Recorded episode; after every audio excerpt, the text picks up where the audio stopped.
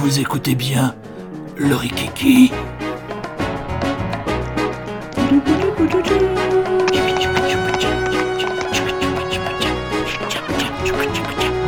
Attention, le bébé dort. Faut pas réveiller le bébé. Faut pas réveiller le bébé. Allez, on a dit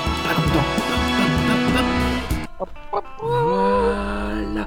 Et est-ce que tu as vu que The Undertaker a pris sa retraite? Ah purée, c'est... non, j'avais pas vu, mais euh, euh, je, là, là. je vais verser une petite larme. Ah bah oui, voilà, à cinquante-cinq ans, il a pris sa retraite ce week-end. C'est pas possible, il a que cinquante-cinq ans. Il a que cinquante-cinq ans, il a démarré sa carrière, il avait vingt-six ans et il a que cinquante-cinq ans. trente ans de ah, carrière. C'est, non, c'est dingue, quand on le regardait là. Attends, bah oui, quand ouais, il ouais, était ouais, ouais, eh raison, oui, tout jeune et oh, tout jeune et tout incroyable. Et tout et tout roukmout, euh, c'était The Undertaker. Quand j'ai vu ça, j'ai dit faut à tout prix, faut à tout prix que j'en parle mort, à Rémi. Non, et non, il est de... pas mort, mais il a bon voilà voilà ça. À, bon, bon, à cinquante-cinq ans, je dirais quand même toujours pas le toujours pas le titiller. Ah hein, non. Faut faut, ah faut, bah, non, faut pas arrêter les conneries. Euh, confiné confiné, rikikien rikikienne, euh, française français. Bonjour, bonsoir. Bonne nuit, euh, bon petit déjeuner. Vous êtes à l'écoute du sixième épisode de la saison deux euh, du Rikiki, votre pastille culturelle animée par euh, votre serviteur et son ami euh, bordelais. Et donc, euh, au tirage au sort, enfin plutôt dans l'alternance, c'est à moi d'ouvrir euh, le bal. Donc, euh, toi, tu nous parleras tout à l'heure, je crois, d'un roman graphique japonais.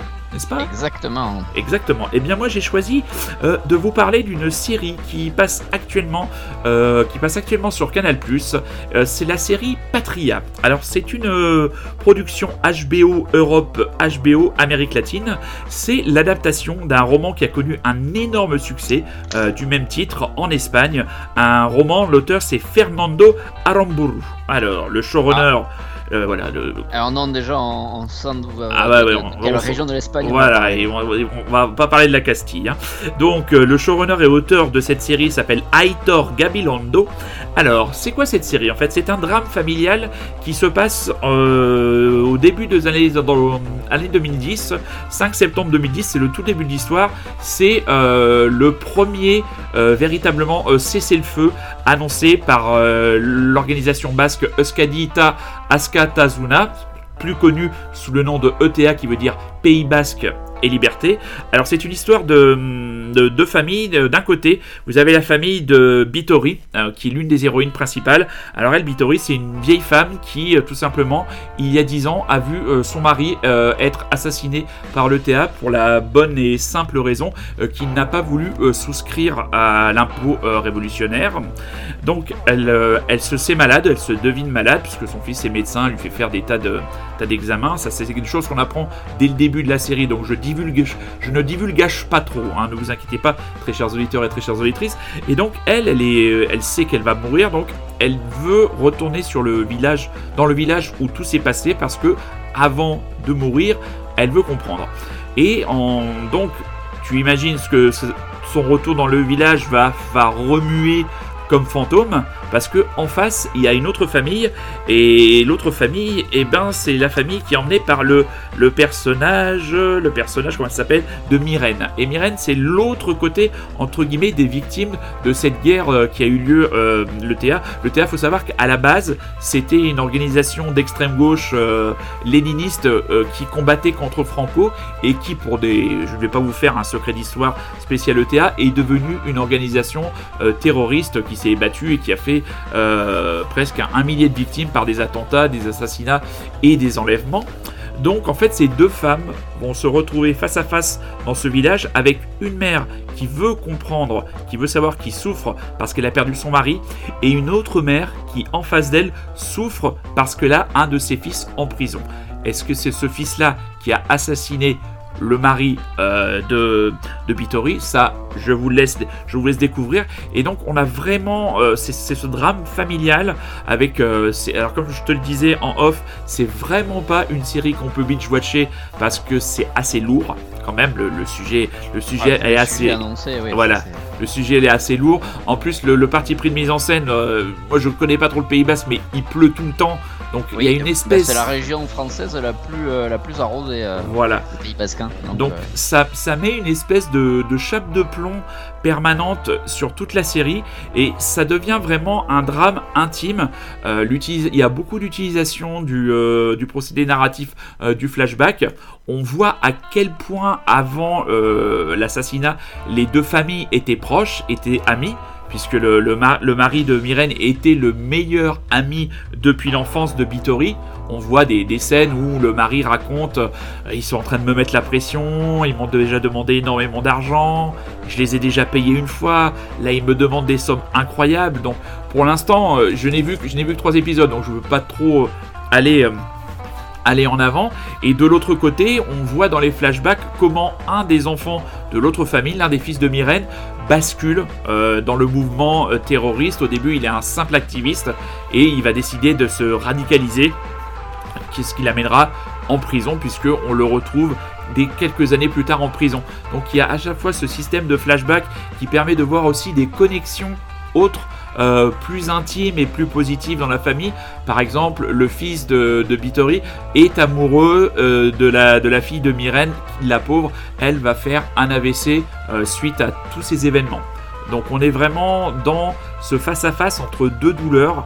Euh, c'est vraiment, ça montre euh, très clairement la fracture qui, qui abrite encore, euh, qui habite pardon, encore ce, ce, ce, cette partie du territoire, du territoire espagnol, quoi. C'est vraiment les, les années de l'E T A, ce sont des années qui ont laissé une trace en Espagne euh, absolument, absolument profonde, qui ont laissé aussi euh, des traces sur le territoire français, parce qu'il y a eu des attentats dans le, dans le Pays basque euh, espagnol, mais aussi dans le, dans le Pays basque français. Donc on est face à un véritable drame, drame familial, et on sent monter une forme d'escalade dans la violence. On, on sent que ça va, que ça ne finira pas bien, ça c'est, oui, voilà, ça, ça c'est ça, certain. C'est Alors vraiment... les critiques négatives disent que c'est vraiment assez formaliste et une série assez académique. C'est vrai qu'en termes de mise en scène, de, de procédé narratif, tout est extrêmement, extrêmement classique, mais la série repose complètement euh, sur la, les prestations des deux actrices, des deux mères, qui sont incroyables à la fois de, de sobriété. Il y a toute cette peine, toute cette douleur qui est rentrée, qui, qui est à peine dit, et il y a quelques scènes de confrontation où elles se retrouvent face à face et où elles ont même plus besoin de se parler et où on sent à quel point euh, l'incompréhension est totale et la, réconcil- la réconciliation sera impossible malgré toutes les tentatives euh, de Bittori. À un moment il y a une scène qui est assez incroyable, euh, Myrène va voir le curé du village et il demande tout simplement au curé du village d'aller voir euh, Bittori pour la faire partir, quoi. Faut imaginer le curé qui rentre dans l'appartement et qui lui dit bah, ce serait bien que vous vous en alliez, euh, et elle, elle lui répond très calmement mais je suis chez moi, donc j'ai le droit de rester chez moi. Et on va la voir mener, ces, mener cette enquête, mettre la pression euh, sur la famille de Myrène, et parallèlement on a toujours ce système euh, de flashback hein, qui permet de, de revivre les choses. On, on vit la montée de l'E T A, on vit certains, certains événements, donc euh, on, on se dit que c'était vraiment une, une, période, une période qui a dû être très compliquée. Donc, euh, donc voilà, série compliquée, euh, série à ne pas regarder, euh, c'est peut-être pas le meilleur moment. Le je pense que le, la bonne nouvelle avec cette série, c'est quand même, je pense que vu le scénario, on est à l'abri d'une adaptation par Danny Boone, côté français. Hein. Parce que ça m'a pas l'air très très très fun c'est, dans l'histoire. Et, c'est, euh, ah, c'est pas fun du tout.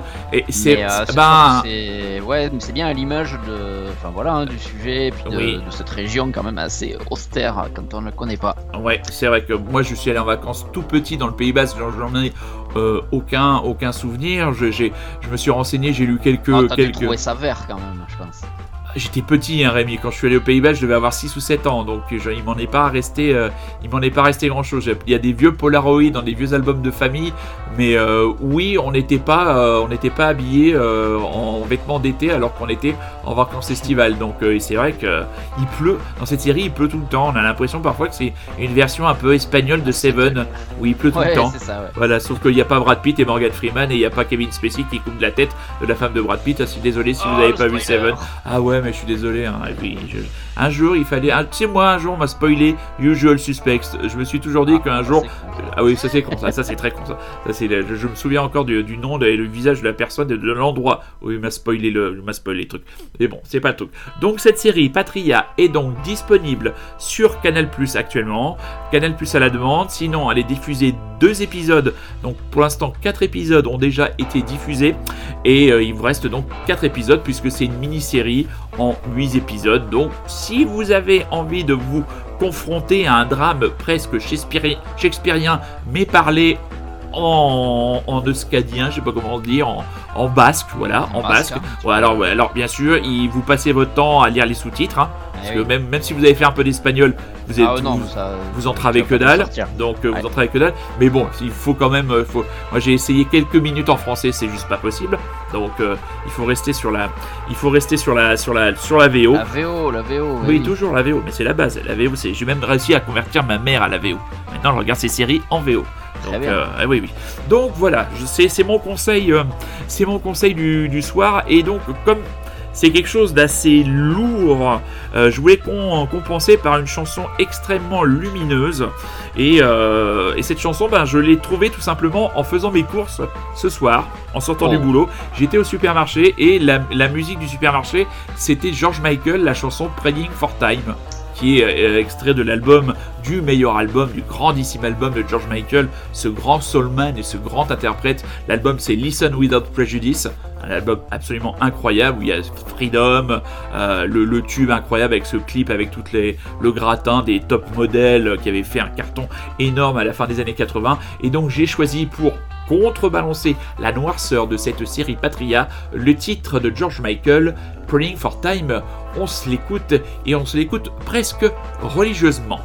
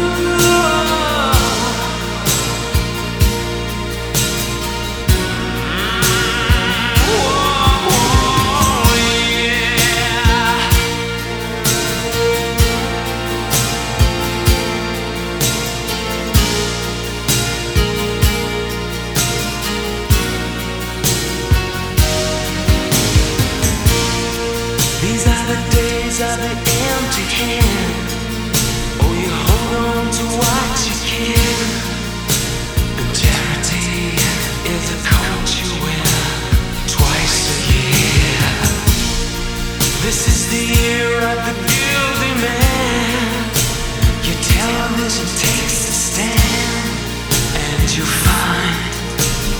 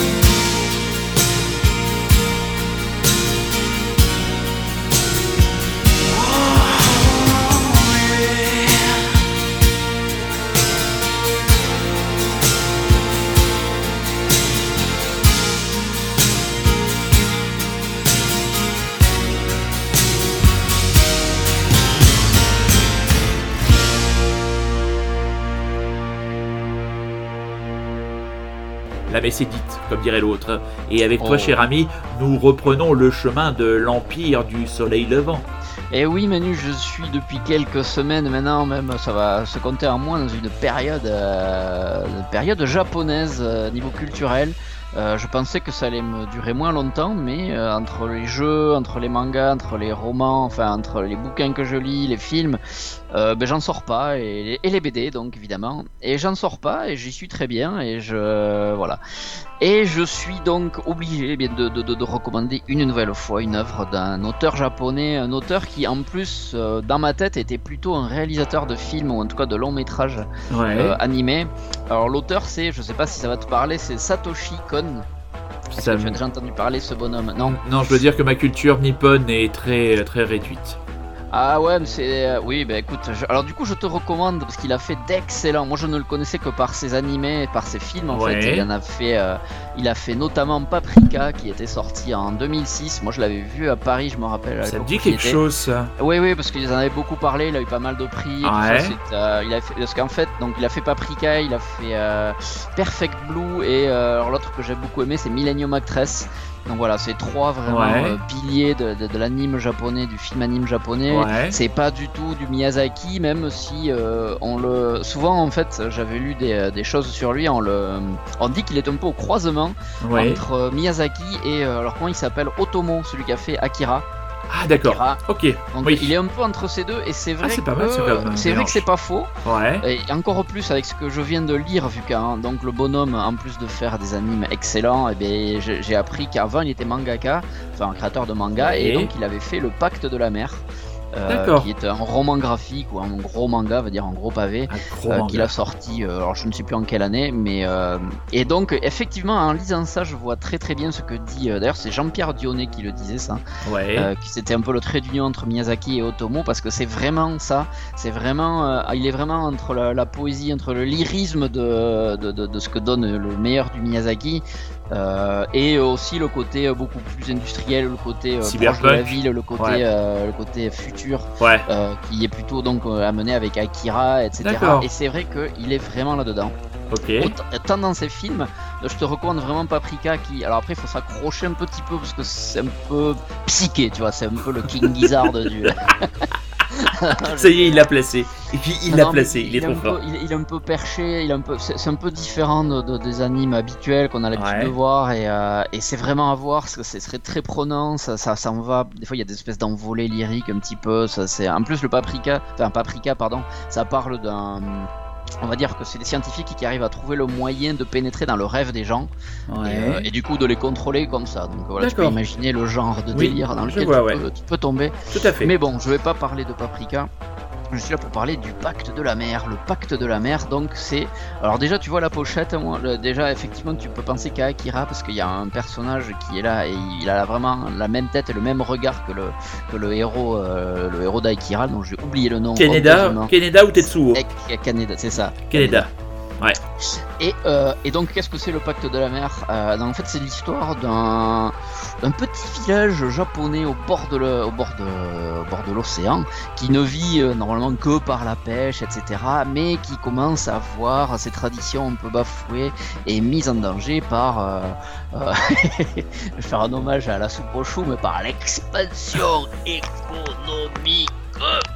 Je ne sais pas si tu te rappelles de ce passage dans la soupe au chou, mais effectivement, il y a un peu, on retrouve un peu de ça là-dedans, vu qu'il y a des gens qui pensent que pour sauver ben, le village ou la petite ville, en tout cas, de l'ennui et pour la faire prospérer, eh bien, il faut s'ouvrir un petit peu au modernisme, il faut s'ouvrir un peu à la construction, au tourisme, et cetera. Et au milieu de tout ça, eh ben, il y a une histoire de, de pacte que passerait donc, une certaine famille avec, avec la mer, avec, via des sirènes, D'accord. qui protègent et qui euh, ré- permettent au village de prospérer pendant des années, et cetera. Donc voilà, tu, tu imagines un peu cette bataille entre modernisme et, mmh. euh, et tradition, euh, le tout dans au sein de la même famille, donc un petit conflit à l'intérieur de la famille, une petite, une petite peinture de, la, de, la, de cette famille japonaise, euh, voilà, le tout vraiment bien dessiné, hein, c'est magnifique, enfin, ouais. les personnages, c'est hyper dynamique. C'est euh, très réaliste, moi, le, ça me fait penser un peu des scènes de, de, un peu de Nicky Larson ou, ou d'Akira, hein, ça ressemble beaucoup à Akira, ah ouais, le ça, dessin. Ça, ça, ça fait envie ça. C'est, euh, Enfin, je sais pas, ça se lit très très bien, c'est vraiment magnifique, c'est chez Pika. Et, euh, et d'ailleurs, j'ai lu que, euh, figure-toi que ce. Bah, le, il faut savoir que Satoshi Kon est décédé très jeune, d'ailleurs, je l'ai pas dit, mais euh, Satoshi Kon est décédé à quarante ans, je crois, ou à cinquante ah ans. Ah oui. Donc il y, y a pas très longtemps, euh, un peu après son dernier film, et il a pas pu aller au bout de ses derniers projets. Euh, et notamment, donc, ce Pacte de la Mer aurait dû être adapté par. Euh, comment il s'appelle ? Marc Caro. Je pense que tu vois qui bah c'est oui, Marc Caro. Voilà, exactement. D'accord. Il était justement, il avait été au Japon pour le rencontrer avec Jean-Pierre Dionnet, justement. Donc c'est lui qui signe ouais. la préface hein, du bouquin. Et D'accord. il explique tout ça, qu'ils étaient allés le voir pour euh, pour lui euh, discuter des droits et tout ça, et que ça lui avait tellement plu euh, à Satoshi Kon qu'il leur donnait les droits, euh, mais comme ça, avec rien, euh, ah rien ouais. en retour. Et, euh, ah ouais. Mais Place. ça n'a pas pu se faire parce qu'il est décédé entre temps. Ils ont choisi euh, les Français de pas aller plus loin parce que bon, ça aurait pas peut-être pas respecté ce qu'il aurait voulu. Ouais. Et voilà, donc euh, je pas grand chose à dire de plus là-dessus, si ce n'est que c'est un très bon moment, c'est un très bon bouquin, euh, puis si ça peut donner envie de regarder ces films-là, donc Millennium Actress, Paprika, Perfect Blue, je crois qu'il y a un... Il y a Tokyo Godfather, ce que j'ai jamais vu, hein, plus Godfather par ouais. peut-être que ça parle un peu de, de Yakuza, il faudra que je me penche ouais. dessus parce que je suis bien dessus, euh, comme je t'ai, j'en ai déjà parlé. Ouais. Euh, donc euh, voilà, écoute, je pense que euh, c'est pas mal pour le Pacte de la Mer, donc c'est chez Pika, Pika ouais, Graphic. D'accord. Et, euh, je le recommande fortement. Voilà, très bien, pas... très bien. Tu seras heureux d'apprendre que j'ai mis sur ma liste du Père Noël euh, les deux romans de Jack Adelstein sur Le Dernier des Yakuza ah, et Tokyo Vice. Donc euh, ils, sont, ils seront au pied du sapin le, le vingt-cinq décembre et ils font partie de mes premières lectures de l'année deux mille vingt et un. Jack Adelstein qui m'a d'ailleurs répondu sur oui, Instagram. Euh, j'étais très surpris de voir qu'il avait vu euh, que j'avais like, j'avais euh, fait un petit post sur ouais. ce bouquin et euh, il m'a répondu, il m'a dit qu'il était content que je l'ai aimé. Euh, voilà, ça bah, fait plaisir. Super. Bah, ça fait ça, voilà. ça fait toujours ça fait ah, toujours bah, ça fait oui. toujours plaisir. Hein. Donc tu as choisi un accompagnement musical suédois. Oui, alors écoute, pourquoi pas marier le Japon et la Suède, Manu, bah, pourquoi je, pas. je te le dis. Euh, et c'est, je m'en suis senti obligé parce que je suis tellement en train de l'écouter en boucle. C'est deux albums du groupe suédois, donc je ne sais pas le prononcer, mais c'est Les Big Byrds que ouais. j'ai découvert grâce à François. Alors quand tu vas savoir pourquoi, en plus il m'en a parlé, ça va te faire rire. Vas-y. Parce que leur, la, la pochette de leur prochain album sera en fait euh, une paire de fesses avec un flingue en plein milieu. Et François a trouvé ça très drôle et m'a dit ah bah tiens oui. regarde cette pochette, euh, voilà bon, ouais, forcément. Alors regarde la pochette. Et, euh, euh... Il m'a dit en plus, en plus ça devrait te plaire, tu devrais écouter. Bon ben, D'accord. Alors, ben moi j'ai écouté donc les Big Birds, deux albums. Ouais. Euh, euh, bon, on, va, on va écouter un morceau de leur premier album qui s'appelle They Worship Cats. Ouais. Et euh, il est au moins aussi bien que leur deuxième album euh, au nom incroyable que moi je trouve ça trop drôle. C'est euh, Iran, Irak, Ikea. Alors, Donc qu'est-ce que c'est Manu que les Big Birds ? c'est des gars qui ont enregistré euh, un album, pardon, c'est des Suédois qui ont enregistré avec euh, Anton Newcombe de, des Brian Johnson Massacre. Ah oui. Donc tu vois un petit peu le genre, un petit peu psychédélique, folk, mais ouais. C'est un petit peu plus pop quand même, électropop, c'est un petit peu même... Euh, il y a même un petit côté rock de stade avec des hymnes, je trouve, oh. euh, que tu as envie de chanter avec eux. D'accord. Parce qu'ils chantent quand même beaucoup en anglais, mais... En mais j'ai choisi une chanson en suédois, ah. Manu, parce que je sais que tu es fan de ma prononciation. Ah oui, je, je, je t'attends, sur, je t'attends sur la Scandi- sur le et là, sur le suédois. Parce que là, le, le titre est non seulement, ben, pour moi, le, le, mon préféré, mais en plus c'est le plus long en, en nombre de mots à dire, et c'est que du suédois. Alors accrochez-vous. Attention, très chers auditeurs, attends, attends, il faut, il faut préparer, très chers auditeurs, très chères auditrices, écoutez, c'est l'instant grut, l'instant suédois du Rikiki. Rémi, c'est parti. Alors, nous allons donc écouter les Big Byrds avec Vi Bord Barata Mendat Arforcent. Voilà. On, on ne peut que le croire. C'est-à-dire que là, mes, les cheveux m'ont poussé. J'ai, on m'a mis un casque de viking sur la tête avec des cornes. Et j'ai, j'ai, une, j'ai une barbe et je, je pense que je vais pas tarder à me mettre au hockey. Tellement c'était bien prononcé en suédois. Ah, ça me fait plaisir. J'ai hésité avec Back to Bagarmason. T'es, t'es, t'es, t'es, t'es, t'es, définitivement, il faut que tu creuses ton arbre généalogique. Ça sent le suédois là quelque part là-haut. Euh, c'est, c'est obligé, c'est, c'est, c'est obligé, c'est obligé. Il y a eu un grand avant-centre de l'Olympique de Marseille euh, suédois, je sais plus comment il s'appelait. Roger Magnusson. Roger Magnusson, qui a été un très pas très si grand buteur. Mais euh, bah, c'est un très très bon joueur connu, de, hein. de l'histoire. Euh, ah moi non plus.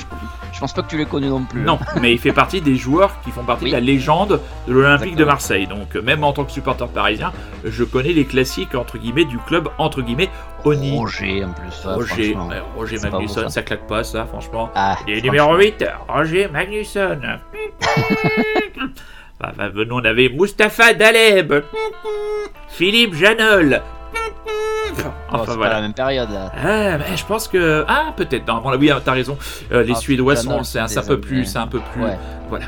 Rémi, merci pour ce voyage euh, euh, suédo-japono euh, rock psychédélien. Voilà, c'était c'était c'était parfait. Autant dans le dans le, dans le dans le bouquin que dans la voilà. musique. Écoute. Tu tu penses tu penseras nous mettre quand l'émission sera sur le quand le podcast sera sur la page, tu nous mettras les, les références de de la hum, de la bande dessinée, s'il te plaît, du manga, comme oui, ça qu'on puisse, euh, qu'on puisse sûr, que nos, nos, nos très chers auditeurs et très chères auditrices euh, puissent aller euh, regarder un petit peu, voir ce qui se cache derrière notre enthousiasme et notre verbe. Il y a aussi des œuvres, et c'est ça le plus important. Rémi, merci. Euh, eh bien, merci à toi. Euh, confiné, confiné. Euh, Rikikien, Rikikienne.